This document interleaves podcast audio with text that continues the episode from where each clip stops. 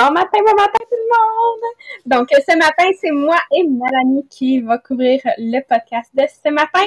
Donc, en, si vous n'avez pas réalisé, vous n'avez pas déjà en, en pris votre prochain livre, parce qu'on a réalisé hier que je pense qu'on termine soit cette semaine ou la semaine prochaine le livre des sept habitudes des gens qui réussissent tout ce qu'ils entreprennent. Donc, ça va se terminer soit cette semaine ou la semaine prochaine. Donc, si vous aimez ça, nous suivre toujours en lisant en même temps le livre. Le prochain livre, ça va être sur l'intelligence émotionnelle. Donc, assurez-vous, si vous aimez ça, d'avoir le livre parce que moi, je sais que de mon côté, j'adore pouvoir lire. Ensuite, de pouvoir l'entendre de quelqu'un d'autre et finalement de pouvoir en parler. Comme ça, bien, c'est les trois étapes pour t'assurer de pouvoir maîtriser qu'est-ce que tu as appris et non pas juste assister au podcast et dire « Oh, c'était le fun! C'était le fun! » C'est bien, bien le fun, mais ce serait le fun de pouvoir t'assurer de vraiment le maximiser puis vraiment le maîtriser pour le mettre en application dans la vie de tous les jours. Donc, merci à tous ceux qui sont déjà présents avec nous ce matin. Si vous n'avez pas déjà partagé, ça serait le temps de le faire. Donc, ça nous aide toujours quand vous partagez parce qu'on bâtit notre groupe, justement, cette communauté-là, de façon organique. Donc, à chaque fois que vous partagez, que ce soit sur Podbean, pour aller chercher en même temps les cœurs, pour être dans le tirage à la fin du mois pour le programme de conditionnement, ou sur Facebook, toujours ajouter un commentaire pour que les gens puissent savoir pourquoi ils devraient écouter le podcast de ce matin. Puis ce matin, on va parler de la spirale ascendante. Donc, ça a l'air bien fancy, dit comme ça, mais vous allez comprendre que c'est vraiment super simple. Ça vient juste comme mettre ensemble le tout quand on a parlé de renouvellement, soit émotionnel, physique, spirituel et mental. Ça vient mettre tout ça ensemble et finaliser avec la spirale ascendante. Donc, je vais laisser euh, Mélanie commencer avec le sujet et après ça, je vais vous donner des trucs un petit peu plus point par point s'il y en a comme moi qui sont un peu plus cartésiens. Bonjour, bonjour tout le monde. Et je crois que ce matin, on a trois personnes sur le Zoom de la France. Donc, euh, euh, bonjour. Parler de la spirale ascendante. Et pour moi, c'est vraiment un bon visuel. C'est comme on commence, on monte, on monte et ça finit jamais. On est toujours en train de monter la spirale ascendante. Par contre, si on pense à la spirale descendante, c'est comme « Oh non, je ne veux pas descendre, ça commence, je, je descends, je descends » et c'est pas un bon, un bon image. Donc, pour nous, on va toujours penser à la spirale ascendante. Et euh, comme euh, Marie-Pierre a dit, euh, on a parlé de la renouvellement des quatre dimensions. Mais il y a une haute dotation humaine, c'est la conscience. C'est quelque chose que on ne le voit pas, mais on sait si quelqu'un l'a ou l'a pas. OK? Donc, la conscience, c'est euh, ce que on va parler aujourd'hui. C'est délicat et risque d'être réduit, mais c'est magnifique quand c'est fort. Donc, moi, pour moi, euh, c'est vraiment euh, important de, euh, de pratiquer euh, comment améliorer notre conscience que tous les autres. Si ton conscience est forte, l'intégrité est inébranlable. Ça, c'est un mot que je trouve toujours difficile à dire en français. Je, tu, tu peux pas dire aux gens, oh, moi, euh, je, je vais à l'église, je fais mes prières, je suis une bonne personne, mais en privé, tu regardes toutes les choses pornographiques et les choses qui sont, sont pas bonnes du tout. Ça, c'est pas quelqu'un avec une conscience. Aussi, tu peux pas, euh, être, euh, quelqu'un qui dit euh, c'est pas bon dans la société, qui a toutes les valeurs, qui prend des choses des autres personnes. Mais toi-même, quand tu es à ton bureau, tu prends le papier, les euh, les les crayons, euh, toutes les choses que tu prends à la maison. C'est ça, ça veut dire que toi, t'as pas une conscience. Toi aussi, t'es en train de voler de quelqu'un. Donc, pour nous, euh, quand tu as une conscience, il n'y a pas de question que tu vas, tu vas faire la bonne chose. Tu vas toujours rester dans le, la rue droite. Tu vas toujours savoir quoi faire dans chaque situation. Et c'est ça que euh, j'aime beaucoup de parler de la conscience. Donc, j'ai deux petites histoires de vous raconter et ensuite une histoire de le livre. Mais moi, je me demande, quand vous, quand vous étiez jeune, avez-vous été dans les situations quand tu avais euh, neuf ans, dix ans, ces, ces âges comme ça, que tu étais avec un gang de, d'amis et euh, les gangs d'amis ont dit « Hey, est-ce que tu as le... » comment Euh, est-ce que tu as le, la fortitude d'aller dans cet magasin et voler quelque chose? Et quand je dis voler quelque chose, je dis peut-être un petit bonbon ou euh, quelque chose comme ça. Et je me souviens que quand j'avais, je crois, neuf ans, huit ans, je suis avec un gang de mes amis et sur le, le bas de mon rue, il y avait un magasin qui vend juste les bonbons. Et il y avait tous les paniers en devant avec tous les bonbons. Et tu peux acheter quatre pour un penny. Et euh, c'était toujours quelque chose que les, les amis disaient, « Hey, qui va voler aujourd'hui? » Et euh, moi, je me souviens, quand c'était mon tour, « My God, j'avais peur, je ne voulais pas la faire, mais euh, on est en gang, OK? Et euh, si on veut rester amis, c'est quelque chose qu'on doit faire. » Donc, j'avais fait et j'ai réussi. Mais je pouvais pas dormir la nuit. Je, je parlais avec ma mère. « Mais maman, aujourd'hui, j'ai volé un bonbon. » Mais c'est, c'est drôle de histoire, mais c'est déjà la conscience qui m'a poussée de, euh, admettre à ma mère que j'avais fait quelque chose que c'était pas bon.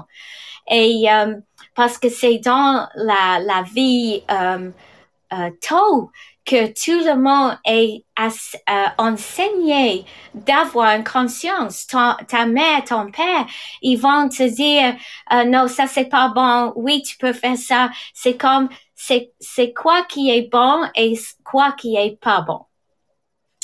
Mais nous, dans un M L M, on a toujours un... un euh, opportunité d'avoir pas une conscience. Mais si tu as une conscience, tu vas jamais faire celui que je vais parler. Et ça, c'est quand il y a quelqu'un qui t'approche et dit « Hey, tu sais, moi, j'aime beaucoup ta directrice, j'aime beaucoup ce que vous faites comme équipe, moi, je veux être partie de ton équipe. » Mais elle est déjà partie d'une autre équipe. Donc, le moment que toi, tu, euh, tu laisses ces pensées dans ta tête qui va dire, « Oh, qu'est-ce que je peux faire pour aider elle, pour qu'elle peut être partie de mon équipe? » Ça veut dire que ta conscience n'est pas assez, assez forte. Parce que pour avoir l'intégrité dans un L M M, il faut toujours regarder les règles et que tout le monde travaille avec les mêmes euh, niveaux, la même intégrité. Donc ça, c'est quelque chose que nous, on est frappé toujours avec ces suggestions comme ça. Et comment on deal avec cette suggestion, ça veut te dire, est-ce que ta conscience est forte? Donc maintenant, je veux vous raconter une histoire. C'est, c'est pas la même chose, mais ça va te donner une idée comment la conscience peut te guider dans les situations difficiles. Mon mari ne gagnait pas beaucoup d'argent, mais nous avons enfin pu acheter une petite maison. Nous étions ravis d'avoir notre propre maison, mais même si les paiements étaient tels que nous serions à peine en mesure de res- rester financièrement solvables.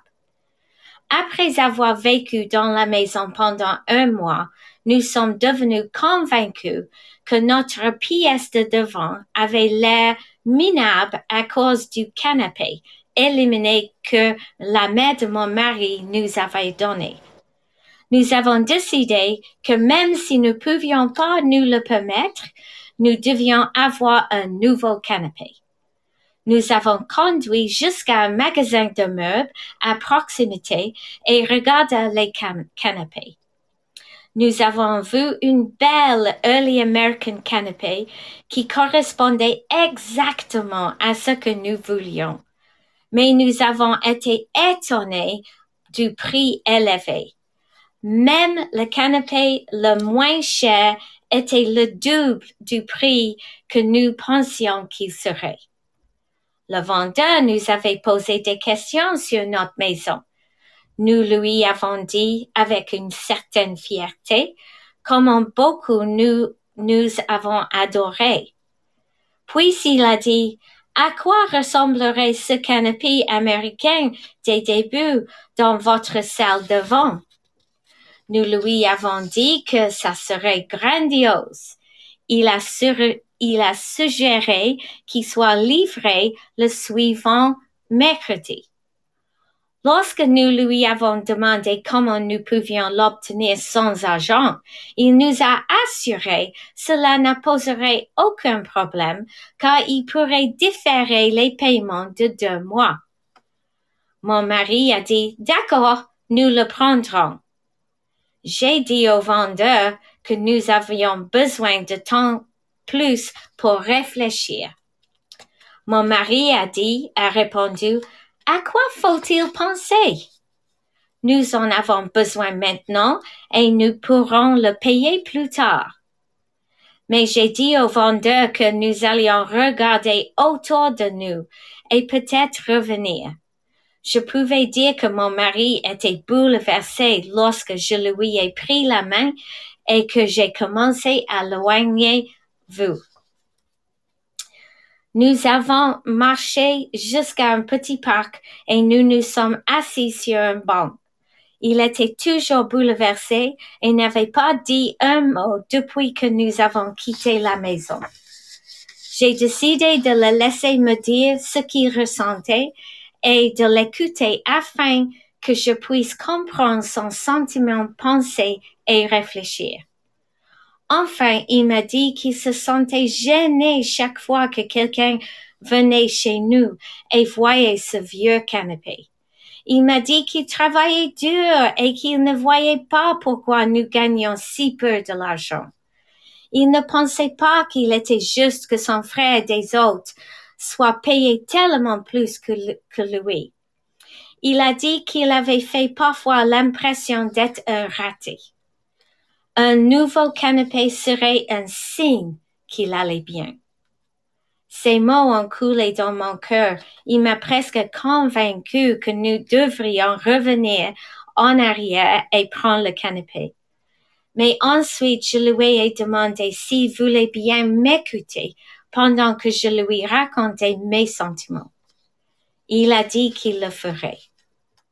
Je lui ai dit à quel point j'étais fière de lui et que pour moi, il était le plus grand succès du monde. Je lui ai dit que je pouvais à peine dormir la nuit parfois parce que je, j'avais peur que nous n'ayons assez d'argent pour payer les factures. Je lui ai dit que si on achetait ce canapé, dans deux mois, nous aurions à payer pour cela et nous ne serions pas en mesure de la faire. Il a dit qu'il savait que ce que je disais était vrai, mais il se sentait toujours mal de pouvoir ne vivre pas aussi bien que nous tous, que tous ceux qui l'entourent. D'une manière ou d'une autre, nous avons commencé à parler de la façon dont nous pourrions rendre notre pièce de devant plus attrayante sans dépenser beaucoup d'argent. Je mentionnais que le magasin d'Aubain local pourrait avoir un canapé que nous pouvions nous permettre. Il a rien mentionné. Il pourrait avoir un canapé early Amer- American là-bas qui est beaucoup plus early American que celui que nous venons de voir. J'ai tendu la main et j'ai pris sa main. Et nous sommes restés assis là pendant un long moment, juste en regardant dans les yeux. Finalement, nous avons décidé d'aller à la friperie. Nous y avons trouvé un canapé qui était majoritairement du bois. Les coussins étaient tous amovibles, ils étaient terriblement usés, mais je ne pensais pas qu'il serait trop difficile de les recouvrir d'un tissu assorti aux couleurs de la salle. Nous avons acheté le canapé pour treize dollars et sommes rentrés chez nous. La semaine suivante, je me suis inscrite à un cours de rembourrage de meubles. Mon mari a repeint la pièce en bois. Trois semaines plus tard, nous avions un joli canapé early American. Au fil du temps, nous nous asseyons sur ces coussins dorés, nous tenions la main et sourions.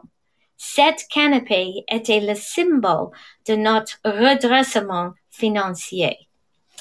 Et moi, je, j'ai beaucoup aimé cette histoire parce que c'est la conscience de la dame qui a dit « on n'a pas assez d'argent, on ne peut pas dépenser d'argent qu'on n'a pas ». Et moi, je, je, il y a beaucoup, beaucoup de monde qui sont à leur euh, avis forcés par les, ce que les autres en ont, qu'ils veulent avoir eux-mêmes.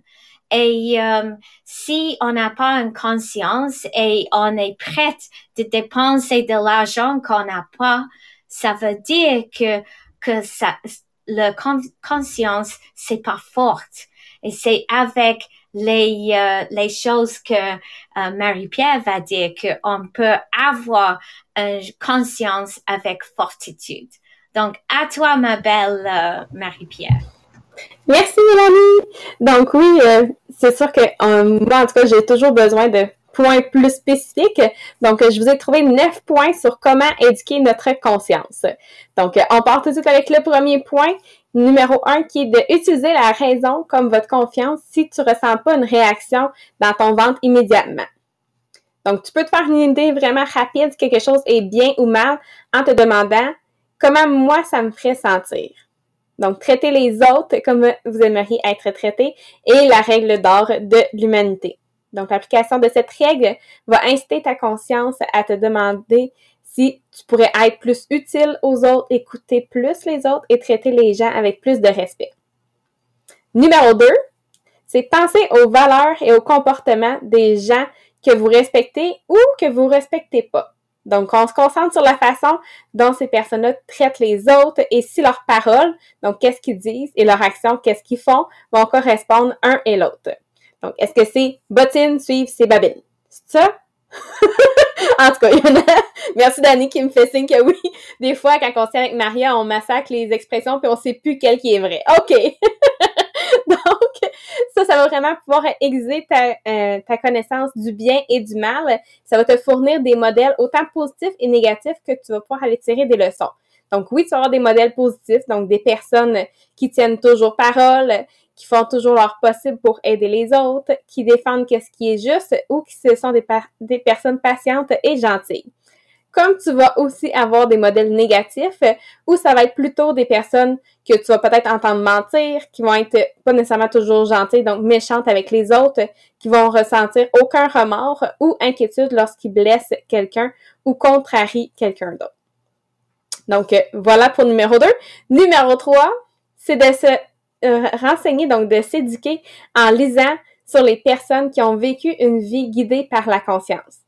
Donc, tu peux prendre, oui, des exemples célèbres, aller lire, exemple, une biographie sur Gandhi, mais tu peux aussi apprendre sur des, des fois juste des nouvelles quotidiennes que tu peux voir de des gens ordinaires, mais qui vivent en accord avec leur conscience. Mais exemple, oui, si tu vas lire sur Gandhi, mais tu vas l'apprendre qu'il a appelé sa conscience sa petite voix intérieure. Ça lui a permis de pouvoir s'opposer justement à l'injustice face à d'énormes difficultés. Donc, d'apprendre des autres personnes qui ont été guidées par la conscience. Numéro quatre, c'est de créer ton, pro- ton propre petit sanctuaire. Donc, en ce moment, est-ce que ta maison, c'est un lieu justement de refuge ou c'est juste un, un rappel tannant que les tapis, effectivement, ça a besoin d'avoir un aspirateur régulièrement? Donc, lequel des deux en ce moment, c'est ta maison? Donc, quelques petits trucs qu'on peut faire pour vraiment créer ton endroit, créer ton propre sanctuaire, ton refuge. Donc, il nous donne comme idée de faire des folies avec des fleurs fraîches de temps en temps. Parce que oui, ça va illuminer la maison, puis ça va sentir bon en même temps. Même si ça peut être des marguerites que tu as cueillies dehors, peut-être pas aujourd'hui, mais cet été. Donc, tu vas cueillir quelques marguerites, tu mets ça dans un verre, ça va pouvoir créer un sentiment de sérénité. De allumer, avoir de la belle musique qui joue, donc ça peut changer ton humeur et ça va t'aider à te détendre et aussi à te regrouper. Avoir un bac de nettoyage, donc de ramasser qu'est-ce qui est l'encombrement, de le mettre dans un bac qui est peut-être le tri pour plus tard, mais juste d'avoir une pièce qui est propre va pouvoir rendre ton environnement beaucoup plus paisible. D'essayer de l'aromathérapie. Donc, c'est pas difficile maintenant de trouver des chandelles qui sentent bon, des huiles ou des sprays qui vont être parfumés. Donc, une odeur qui merveilleuse va vraiment être quelque chose d'apaisant aussi. Et finalement, pour créer ton petit sanctuaire, il nous parle d'avoir des, ré... des plantes vivantes pour aller chercher les avantages de ces plantes-là. Donc, les plantes, oui, ça va aider à hydrater la peau, ça abaisse la tension artérielle, ça réduit la poussière et les polluants, polluants chimiques à l'intérieur de la maison. Puis en même temps, ben, sont cute. Fait que ça l'amène un petit plus aussi dans ton propre sanctuaire. Donc, numéro quatre, vraiment, c'est créer ton propre sanctuaire pour prendre soin de toi. Numéro cinq, c'est de libérer ta conscience en pratiquant l'empathie. Donc, la capacité de vraiment voir les choses de différents points de vue est essentielle. C'est quelque chose qu'on a couvert dans les derniers podcasts aussi, dans les dernières semaines, l'empathie. Donc, vous allez pouvoir euh, réécouter ces podcasts-là si vous avez besoin. Excusez-moi. euh, dans le fond, ce que ça veut dire, c'est de vraiment écouter qu'est-ce que les gens ont à dire et d'essayer d'aller les comprendre et non pas sauter tout de suite à... Euh, au point final pour qu'est-ce que toi, tu voudrais décider qu'est-ce qui est le bien ou mal. Donc, toujours en gardant en tête, appliquer la règle d'or, qui est une bonne règle. Donc, n'importe quelle situation, tu peux toujours te demander comment moi, je me sentirais si j'étais dans la situation de cette personne-là en ce moment. Numéro six, donc, c'est de se challenger dans la façon de voir le monde. Parce que oui, c'est facile de dire « je vais rester dans la même routine », je vais rester dans, toujours dans le même euh, entourage et tu as l'impression que tu sais bien c'est quoi le bien et le mal, mais on manque d'occasion d'apprendre d'autres possibilités. Donc, d'être curieux des autres personnes qui nous entourent. Donc, d'apprendre à connaître des gens que peut-être à la base, tu serais pas à nécessairement aller parler à cette personne-là, mais d'aller prendre le temps d'aller poser des questions sur leur vie. Donc, parler avec des personnes de différentes cultures aussi peut apporter des changements surprenants dans tes propres croyances et voir qu'est-ce qui est bien et qu'est-ce qui est mal. Et ça nous amène au point numéro sept, qui est de justement voyager et découvrir d'autres cultures. Donc, d'essayer des endroits, des activités en dehors de notre zone de confort va nous permettre de pouvoir aiguiser notre conscience, aiguiser nos idées par rapport à qu'est-ce qui est bien et qu'est-ce qui est mal. Parce que différent, ça ne signifie pas quelque chose de mal, ça signifie que c'est différent. Donc, de visiter différents pays va pouvoir t'exposer à différentes façons de penser et ça vous aidera aussi à faire preuve d'empathie avec différentes personnes dans différentes situations. Numéro huit, maintenant, c'est pratiquer des techniques qui mettent votre conscience en action. Donc, oui, au début, ça se peut qu'il va falloir que tu y penses, mais avec le temps, ça va devenir quelque chose qui va devenir une habitude. Donc, exemple, tu pourrais décider de faire un acte de gentillesse aléatoire chaque jour, comme payer le café de la personne derrière vous. Ou, euh, tu pourrais décider qu'à chaque jour, euh, de t'arrêter et de dire à quelqu'un à quel point tu l'apprécies pour quelque chose qu'il a fait. Et numéro neuf, c'est de se fixer des objectifs spécifiques pour utiliser votre conscience dans les activités quotidiennes. Donc, tu pourrais décider de faire des efforts pour vraiment écouter les autres avec toute l'attention quand ils te demandent, au lieu d'attendre ton tour pour parler ou faire du multitâche. Donc, euh, utiliser des rappels un peu partout pour vous garder sur la bonne voie. Exemple, juste de dire des bonnes pensées, des bonnes paroles, des bonnes actions et de se souvenir de la règle d'or. Comment moi, je me sentirais dans la position de l'autre. Comme ça, tu t'assures à garder ta conscience toujours euh, claire et savoir justement avec euh, le renouvellement interne, ça vient combler le tout avec euh, la conscience. Donc, j'espère qu'avec ces neuf points-là, je vais aller les déposer sur le groupe inspirationnel Les Millionnaires des Diamants. Comme ça, bien, si vous avez besoin de vous le faire imprimer ou juste de vous le garder comme un fichier dans votre ordinateur pour vous y référer, vous allez l'avoir. Merci, merci Marie-Pierre. Et euh, moi, j'aime beaucoup les neuf euh, choses qu'on peut faire pour améliorer notre conscience. Surtout numéro quatre. Parce que numéro quatre, je crois que c'était numéro quatre. De, de, oui, créer un environnement euh, bien. Et euh, ça, c'est quelque chose que je suis en train de faire parce que si tu vois en arrière de moi, tu peux voir tous les livres, une chaise, l'imprimeur et c'est vraiment pas un bon environnement pour moi ici. Je, je, j'ai papier partout. Donc, j'attends les ré- rénovations qu'on va faire en mars et euh, ça va être un vraiment sanctuaire pour moi.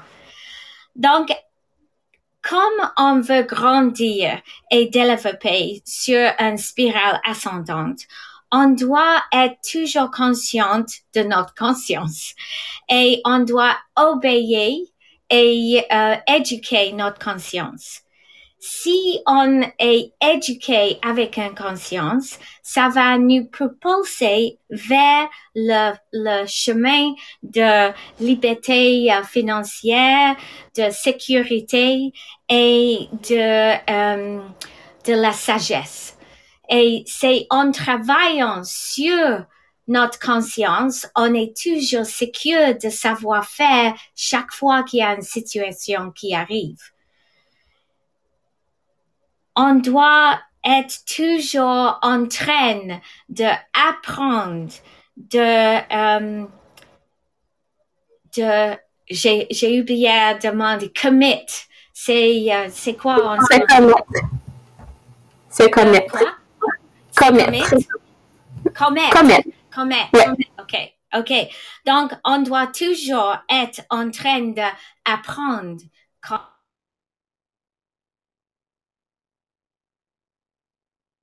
On doit toujours, toujours, chaque journée, être en train d'apprendre, commettre et faire. Et finalement, un, un, un pensée avec quoi je veux vous laisser, c'est dans ta vie, tu dois apprendre, commettre et faire. Donc, euh, merci, merci beaucoup d'être avec nous ce matin. Et euh, moi, euh, ça, m- ça m'a amélioré.